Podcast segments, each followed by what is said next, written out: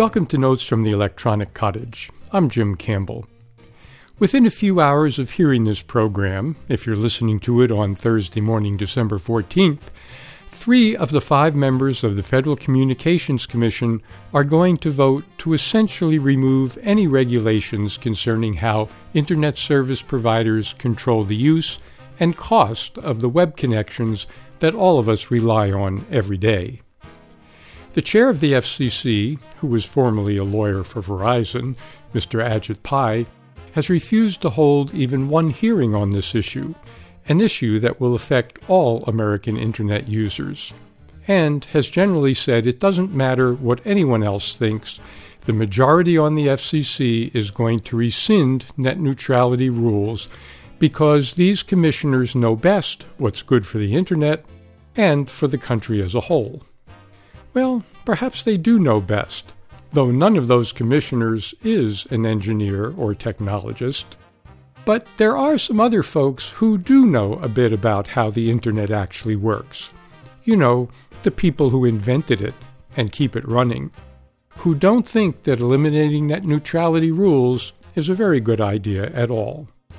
About 200 of them sent a 43 page comment to the FCC back in July documenting, quote, a flawed and factually inaccurate understanding of Internet technology.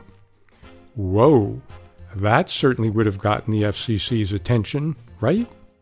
Apparently not.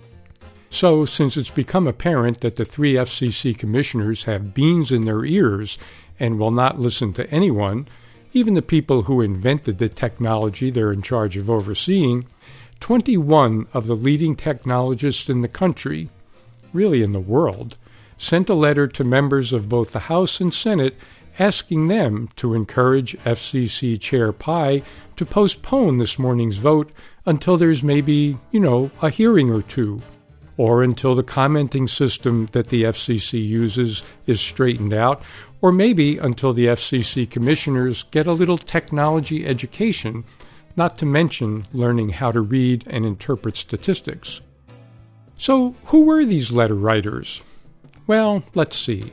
There's Sir Tim Berners Lee, you know, the fellow who literally invented the World Wide Web.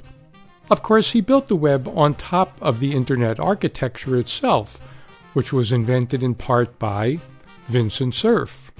Oh, yeah, he signed the letter too.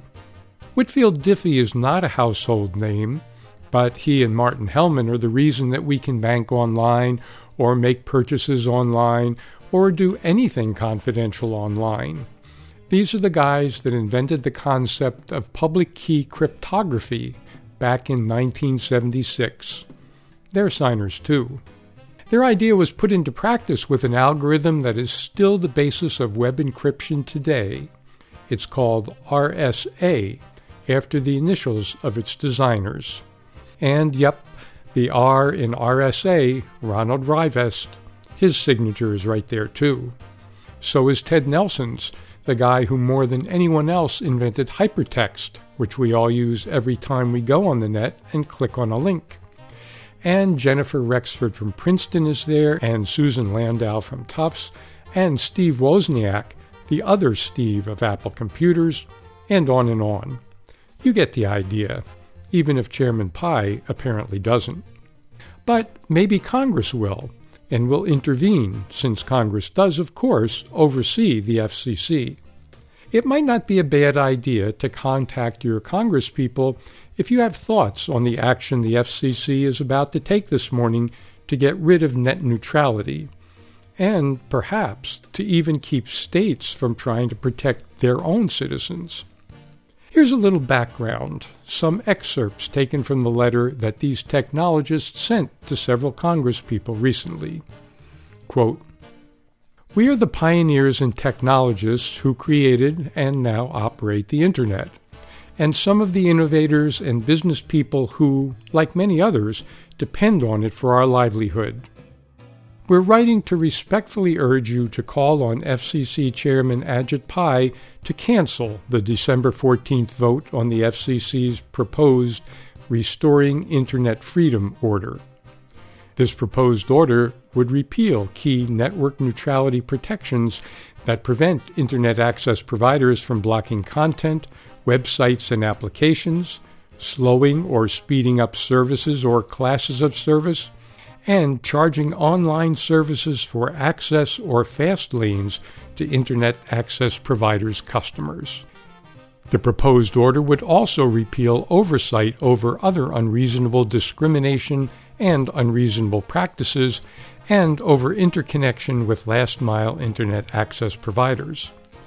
The proposed order removes long standing FCC oversight over Internet access providers without an adequate replacement to protect consumers, free markets, and online innovation. It is important to understand that the FCC's proposed order is based on a flawed and factually inaccurate understanding of Internet technology. These flaws and inaccuracies were documented in detail in a 43 page long joint comment signed by over 200 of the most prominent Internet pioneers and engineers and submitted to the FCC on July 17, 2017.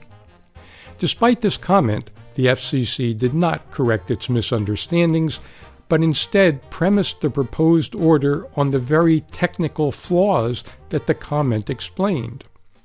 The technically incorrect proposed order dismantles 15 years of targeted oversight from both Republican and Democratic FCC chairs who understood the threats that Internet access providers could pose to open markets on the Internet. The expert's comment was not the only one the FCC ignored. Over 23 million comments have been submitted by a public that is clearly passionate about protecting the Internet. The FCC could not possibly have considered these adequately. Indeed, breaking with established practice, the FCC has not held a single open public meeting to hear from citizens and experts about the proposed order. Compounding our concern, the FCC has failed to respond to a Freedom of Information Act request about these incidents and failed to provide information to a New York State Attorney General's investigation of them. We therefore call on you to urge FCC Chairman Pai to cancel the FCC's vote. The FCC's rushed and technically incorrect proposed order to abolish net neutrality protections without any replacement is an imminent threat to the Internet we worked so hard to create. It should be stopped. But, of course, it won't be, at least not this morning by the FCC. But Congress can stop it. Will Congress do that? Who knows? We'll certainly keep an eye on what develops as net neutrality is neutered by the FCC, and over time, we all begin to feel the effects. Right here on future editions of Notes from the Electronic Cottage.